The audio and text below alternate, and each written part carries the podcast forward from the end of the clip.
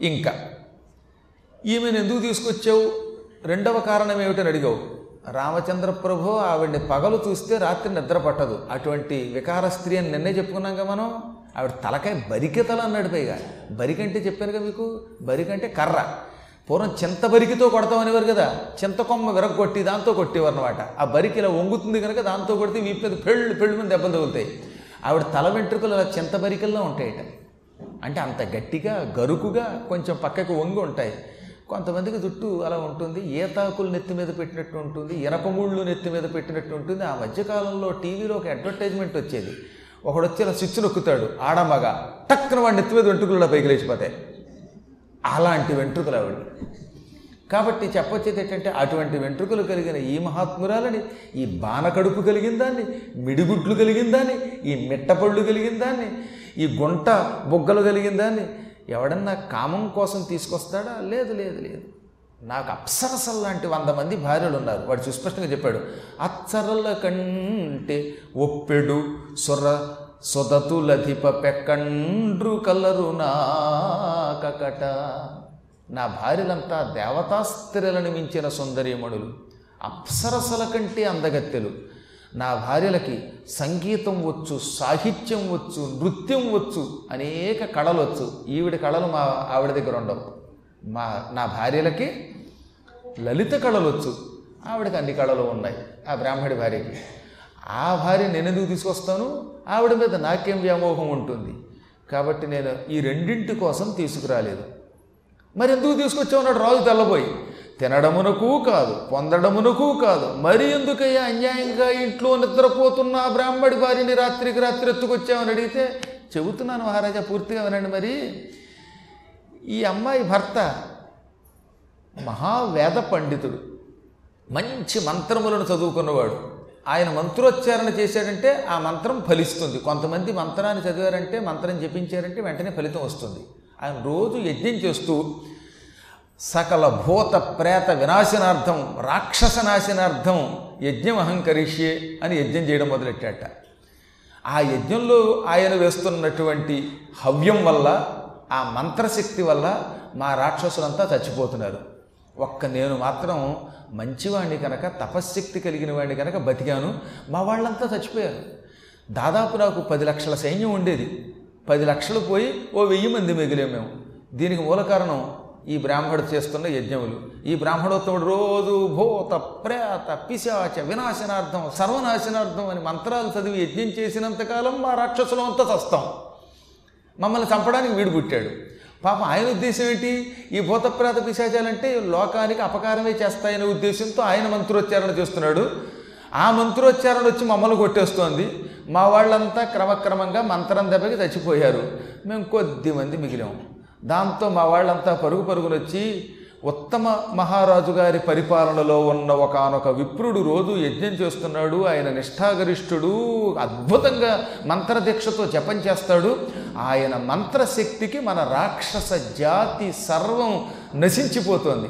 మన రాక్షస జాతిని కాపాడడానికి ఏదైనా చెయ్యమని ప్రార్థించారట ఈయన భటులు. అప్పుడు ఆయన ఆలోచించి అతని దగ్గరికి వెడితే ఇంకో మంత్రంతో నన్ను చంపేస్తాడు. వెళ్ళకపోతే రోజు యజ్ఞం చేస్తాడు ఆ యజ్ఞం దెబ్బకి జనాలు చస్తారు. ఇతని యజ్ఞం ఎలా ఆపడం అని బాగా ఆలోచించాడు. అప్పుడు అతను గుర్తొచ్చింది భార్యావిహీనుడు యజ్ఞం చేయడానికి పనికిరాడు. కాబట్టి ఈయన పెళ్ళాన్ని ఎత్తుకుపోతే ఈయనకి కళ్ళెం వేసినట్టు అవుతుంది అనుకున్నట్ట అందుకని ఏం చేశాడు? రాత్రికి రాత్రి వచ్చి భార్యను ఎత్తుకుపోయాడు. ఈ విధంగా ఆయన భార్య నేను ఎత్తుకొచ్చాను. ఆ ఎత్తుకొచ్చిన ఆరు రోజుల నుంచి ఆయనకి యజ్ఞం ఆగిపోయింది. యజ్ఞం ఆగిపోవడంతో మేము సుఖంగా ఉన్నాం. ఇప్పుడు అర్థమైందా? అందుకు పట్టుకొచ్చాను అన్నాడు ఆయన. కాబట్టి ఎప్పుడైనా ఎవరైనా భార్య తప్పిపోతే ఇది కూడా ఒక కారణమేమో కొంచెం గ్రహించండి. మా ఆవిడ వెళ్ళిపోయిందని వెంకెట్టుకోకండి ఏమో ఎవరైనా ఎత్తుకుపోయారేమో రాక్షసులు యజ్ఞం ఆపడానికి అనగానే ఈయన తెల్లబోయి అబ్బా అతడు అంత గొప్పవాడు అనమాట ఏ చాలామంది యజ్ఞం చేస్తున్నారు కానీ వాళ్ళందరి యజ్ఞములు ఇతను ఆపలేదు. ఎందుకని? వాళ్ళ యజ్ఞముల ప్రభావం ఇతనికి అంత ఎక్కువగా తగలలేదు. కానీ ఇతడు చేసిన యజ్ఞమే వీళ్ళ రాక్షస జాతికి ప్రమాదం అయ్యింది. అంటే అతడు అంత నిష్ఠాగరిష్ఠుడు దీక్ష కలిగిన వాడు అనమాట ఇప్పుడు రోజు మనం శాపాలు పెట్టినంత మాత్రం తగిలేస్తాయా? అలా తగిలేపడమైతే ఈ లోకంలో ఒక్కడ బతకడు సమండి. రోజు మనల్ని పరిపాలించే రాజకీయ నాయకులు ఎన్ని తిట్లు తిడుతున్నారు? ఏ డిక్షనరీలోనూ ఉండవు బాబోయ్. ఆ తిట్లు తినవాడు అవతలవాడు ఏమైపోతాడు? నువ్వు నాశనం అయిపోతావు అని తిడతారు నువ్వు వాడు తిడితే వాళ్ళు ఏమవదు ఎవ్వడికి ఏమీ అవ్వదు. కాబట్టి మనం గుర్తుపెట్టుకోవాల్సింది ఏంటంటే మనం శాపాలు పెట్టినంత మాత్రం చేత మనం ఉపాసనలు చేసినంత మాత్రం చేత ఇతరులకు అవేం తగలవు. తగలాలంటే మన దగ్గర నియమం ఉండాలి నిష్ఠ ఉండాలి శ్రద్ధ ఉండాలి భక్తి ఉండాలి ఆసక్తి ఉండాలి. ఇన్ని ఉంటే అవతల వాడి మంత్రమో తంత్రమో మనకి తగులుతుంది. అందుకనే ఆ మహాత్ముడి యొక్క దీక్ష వల్ల రాక్షసులు నశించారన్నమాట. అతడి భార్యని మాత్రమే ఎత్తుకొచ్చాడు తక్కిన వాళ్ళ భార్యను ఎత్తుకు రాలేదు ఎత్తుకు రావడంతో యజ్ఞాలు ఆగిపోయాయి. అనగానే ఇప్పుడు ఏమైందో తెలుసా రాజుగారికి? మహారాజా నేను ఆయన భార్యను ఎత్తుకురావడానికి గల కారణం ఆయన యజ్ఞాలు ఆపడానికి. భార్యని వదిలిపెట్టినవాడు భార్య లేనివాడు ఉట్టి పనికి అవుతాడు దౌర్భాగ్యుడు అవుతాడు. వాడు పుణ్య కార్యక్రమములకు పనికిరాడు యజ్ఞములకు పనికిరాడు దానములకు పనికిరాడు అర్ఘ్యములకు పనికిరాడు. ఎంతెందుకు? వాడు పరమపాపి అని రాక్షసుడు అన్నాడు రాజుగారితో. రాజుగారి గుండెల్లో ఇంకో బాణం దిగింది. రామచంద్ర ఏ ముహూర్తంలో నా భార్యను వదిలేశానో? ఆ సుశర్మ గారు వచ్చేమో తెల్లవారుజామున చావబట్టాడు భార్యను విడిచిపెట్టిన వాడు ఎందుకు పనికిరాడని. ఆయన భార్యను వెతికి పట్టుకొద్దామని ఇక్కడికి వస్తే ఈ రాక్షసుడు చెప్పి చెప్పకుండా వ్యంగ్యంగా నన్నే తిప్పినట్టుగా ఉంది నాకు. ఈ రాక్షసుడు ఏ ఉద్దేశంతో అన్నా అది నాకే తగిలింది. నేను నా భార్యను వదిలేశానుగా? భార్యను వదిలినవాడు దుర్మార్గుడు యజ్ఞములకు పనికిరాడు వాడి దాన ధర్మములు పనికిరావు అని తిడుతున్నాడు. ఒక్కసారి భార్యని కోపించి అడవిలో విడిచిపెడితే అందరికీ లోకు అయిపోయాను కనిపించిన వాడల్లా నన్నే తిడుతున్నాడు అని పాపం విషణ్ణుడైపోయాడనమాట. ఆ తర్వాత ఏం మాట్లాడకుండా ఉంటే ఎందుకంటే ఒక్కోసారి బాధ కలిగినప్పుడు ఏం మాట్లాడలేరు. ముఖం వాల్చుకొని ఉన్నాడు ఇంత మహారాజు కూడా. అప్పుడు రాక్షసుడు ప్రభు నా మాటలు విన్న వెంటనే నీ ముఖంలో ఏమాత్రం ప్రసన్నత లేకుండా పోయిందేమిటి? తల వంచుకున్నావేమిటి? పొరపాటు ఏమైనా మాట్లాడానా? చెయ్యకూడని అపచారం ఏమైనా చేశానా? నేను ఎప్పుడూ దాసుణ్ణి మహారాజులకి తల వంచేవాణ్ణి. అందున నీలాంటి ధర్మప్రభువుకి అస్త్రశస్త్ర విద్యలలో ఆరితేరిన ధర్మప్రభువుకి మేమెప్పుడూ సేవకులమే. నా చేత ఏదన్నా పని చేయించుకో. అంతేకాని ఇలాగా ముఖం వాల్చుకుని విషన్న మనస్కుడివై ఉండద్దు అనగానే ఆయన లేచి మెల్లిగా లే చచ నీ వల్ల కాదు నాయన తప్పేమీ చేయలేదు నువ్వు. కాకపోతే నేనే కొన్ని విషయములు మనస్సునకు గుర్తుకొచ్చి స్ఫురణకొచ్చి ఇలా దుఃఖంతో ఉండిపోయాను. సరే నాకు ఒక కోరిక ఉంది. నేను చెప్పిన పని చేస్తావా? అన్నాడు. మీరు చెప్పండి చేస్తాను. అనగానే మనస్ఫూర్తిగా నేను కోరుతున్నాను. కోరినప్పుడు ఆ పని చెయ్యగలవు నువ్వు. ఈ విప్రుడి భార్య పరమ క్రూరురాలు దుర్మార్గురాలు. వాళ్ళ ఆయన్ని రోజు నాలుగు సార్లు మాత్రమే కర్రతో కొడుతుంది ఐదు సార్లు తాడుతో కొడుతోంది. వాళ్ళ ఆయన చెప్పాడు నాకు. ఆ దుర్మార్గురాల్ని నేను ఇప్పుడు పట్టుకెళ్ళి నిన్ను అడిగి ఆమెని పట్టుకెళ్ళి భర్తకు అప్పచెప్పాను అనుకో. అప్పుడు ఆ భర్తను మళ్ళీ ఇంటికి వెళ్ళి ఇంకో ఆరు దెబ్బలు ఎక్కువ కొడుతుంది. ఈ ఐదు రోజులు గ్యాప్ వచ్చిందిగా? ఈ ఐదు రోజుల గ్యాప్కి ఐదు నాలుగులు ఇంకో ఇరవై కర్రలు కొన్ని తాళ్ళు పట్టుకెళ్ళి చితకబోతుంది. కాబట్టి ఆ భర్త వీపు పగులుతుంది. నన్ను నా భార్య కొట్టినా తిట్టినా చంపినా ఆవిడే నాకు కావాలంటాడు సుశర్మ గారు. సుశర్మ గారికి ఇప్పుడు ఈ భార్య భార్య కాదు కర్మ అవుతుంది.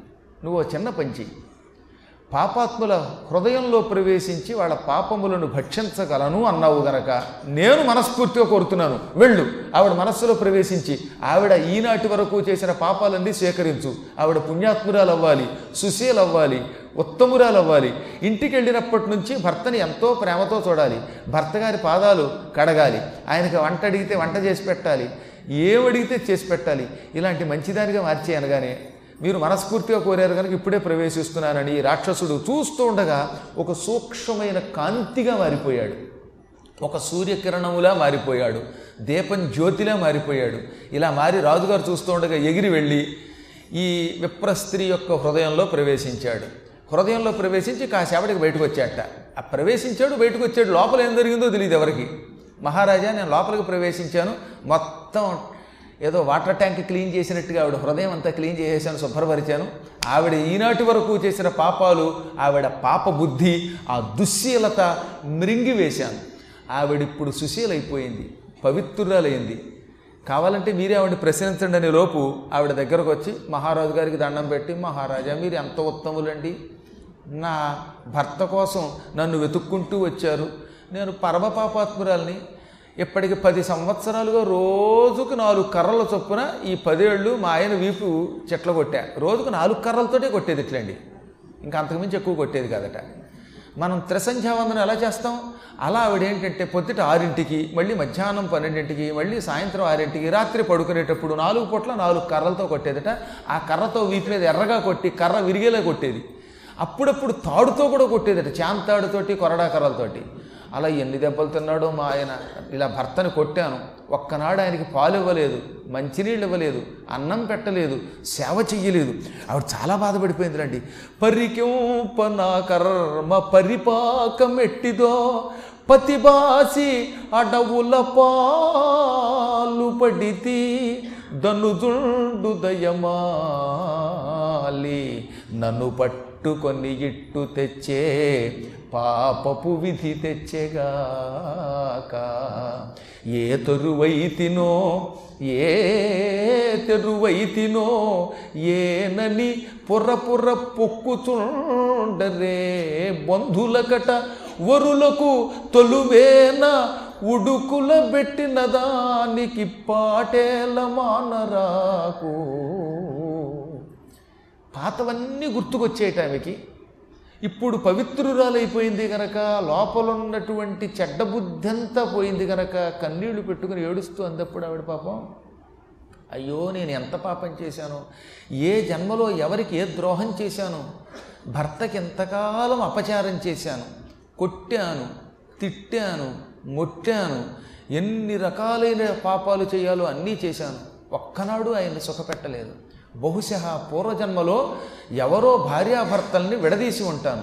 పూర్వజన్మలో భార్యాభర్తల్ని విడదీసిన వాళ్ళు తగాదా పెట్టేవాళ్ళు పాపాత్ములు వచ్చే జన్మలో ఇలా పుడతారటండి.